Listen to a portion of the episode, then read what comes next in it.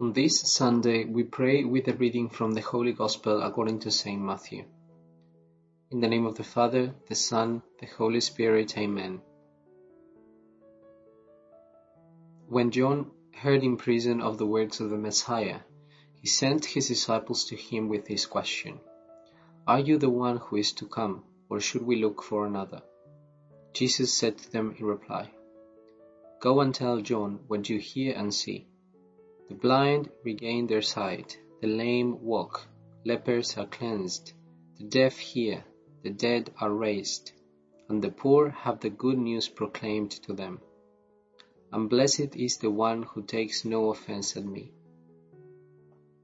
As they were going off, Jesus began to speak to the crowds about John. What did you go out to the desert to see? A reed swayed by the wind? Then what did you go out to see? Someone dressed in fine clothing? Those who wear fine clothing are in royal palaces. Then why did you go out? To see a prophet? Yes, I tell you, and more than a prophet. This is the one about whom it is written, Behold, I am sending my messenger ahead of you. He will prepare your way before you.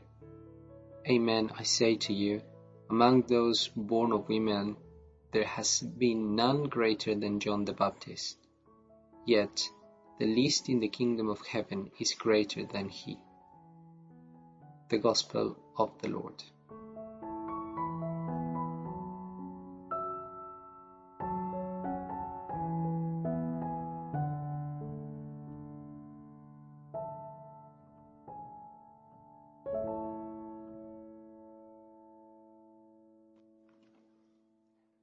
To be surprised, or rather to let oneself be surprised. That's the Church's invitation these days through the readings. Never forget that the Church is a mother.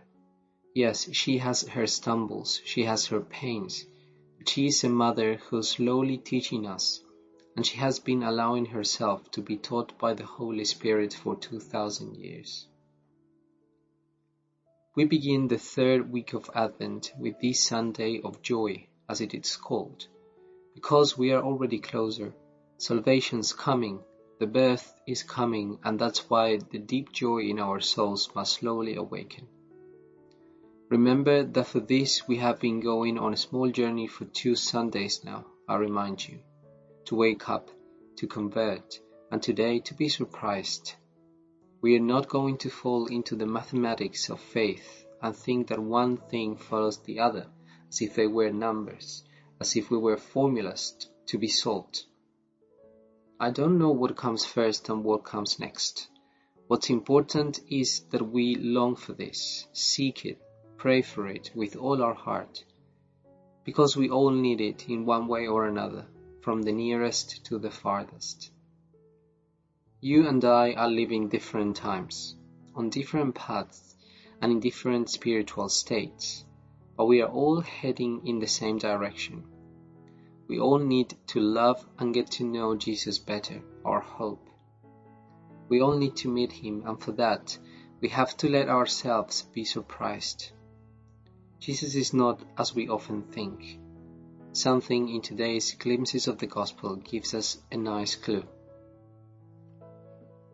John the Baptist the one who last week announced and called for conversion with vehemence and harness, almost as if thinking that the Messiah would be a Messiah who would come to judge and implement God's judgment, today asks whether or not Jesus is the Messiah. Are you the one who is to come, or should we wait for another? Did John the Baptist doubt?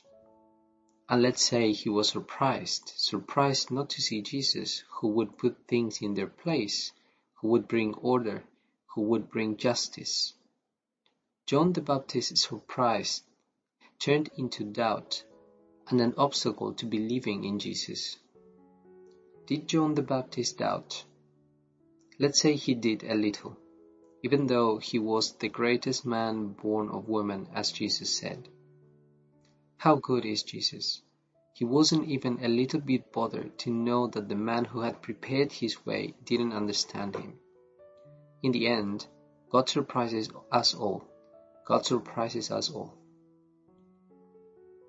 For some, that surprise is attractive, and for others, it's a stumbling block.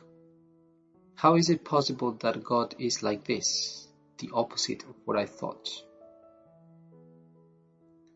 The ideas of God that are going around in your little head, in mine, and in the heads of so many, clash with the true God, with Jesus, who did not come to judge and condemn, as we sometimes like to think, but to forgive, to save, and to convert our hearts. Thank goodness. Thank goodness for me and as well for you. John the Baptist was surprised and doubted, but Jesus waited for him, taught him, showed him the true path. We must allow ourselves to be surprised. Each one of us must be surprised by the goodness and mercy of Jesus. But after that, what attitude should I take?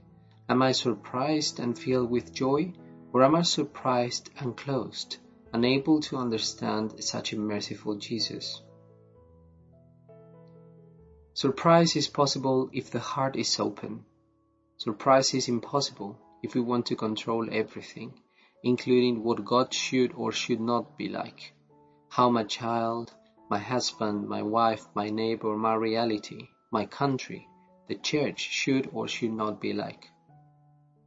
Those who control and want to dominate everything don't get surprised, or get surprised for the worse.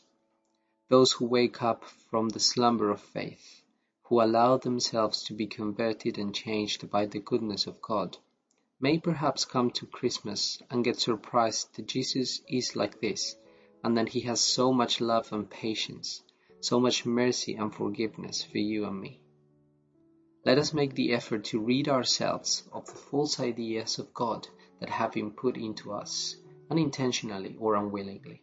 It doesn't matter, but false. God is tenderness and love. His judgment will come at the end of time. In the meantime, there is mercy. In the meantime, He waits and waits for us and encourages us to walk that path with everyone. Are you surprised by this? I hope so. Are you glad about this? May we have a good day and may the blessing of our merciful God, the Father, Son, and Holy Spirit descend upon our hearts and remain with us always.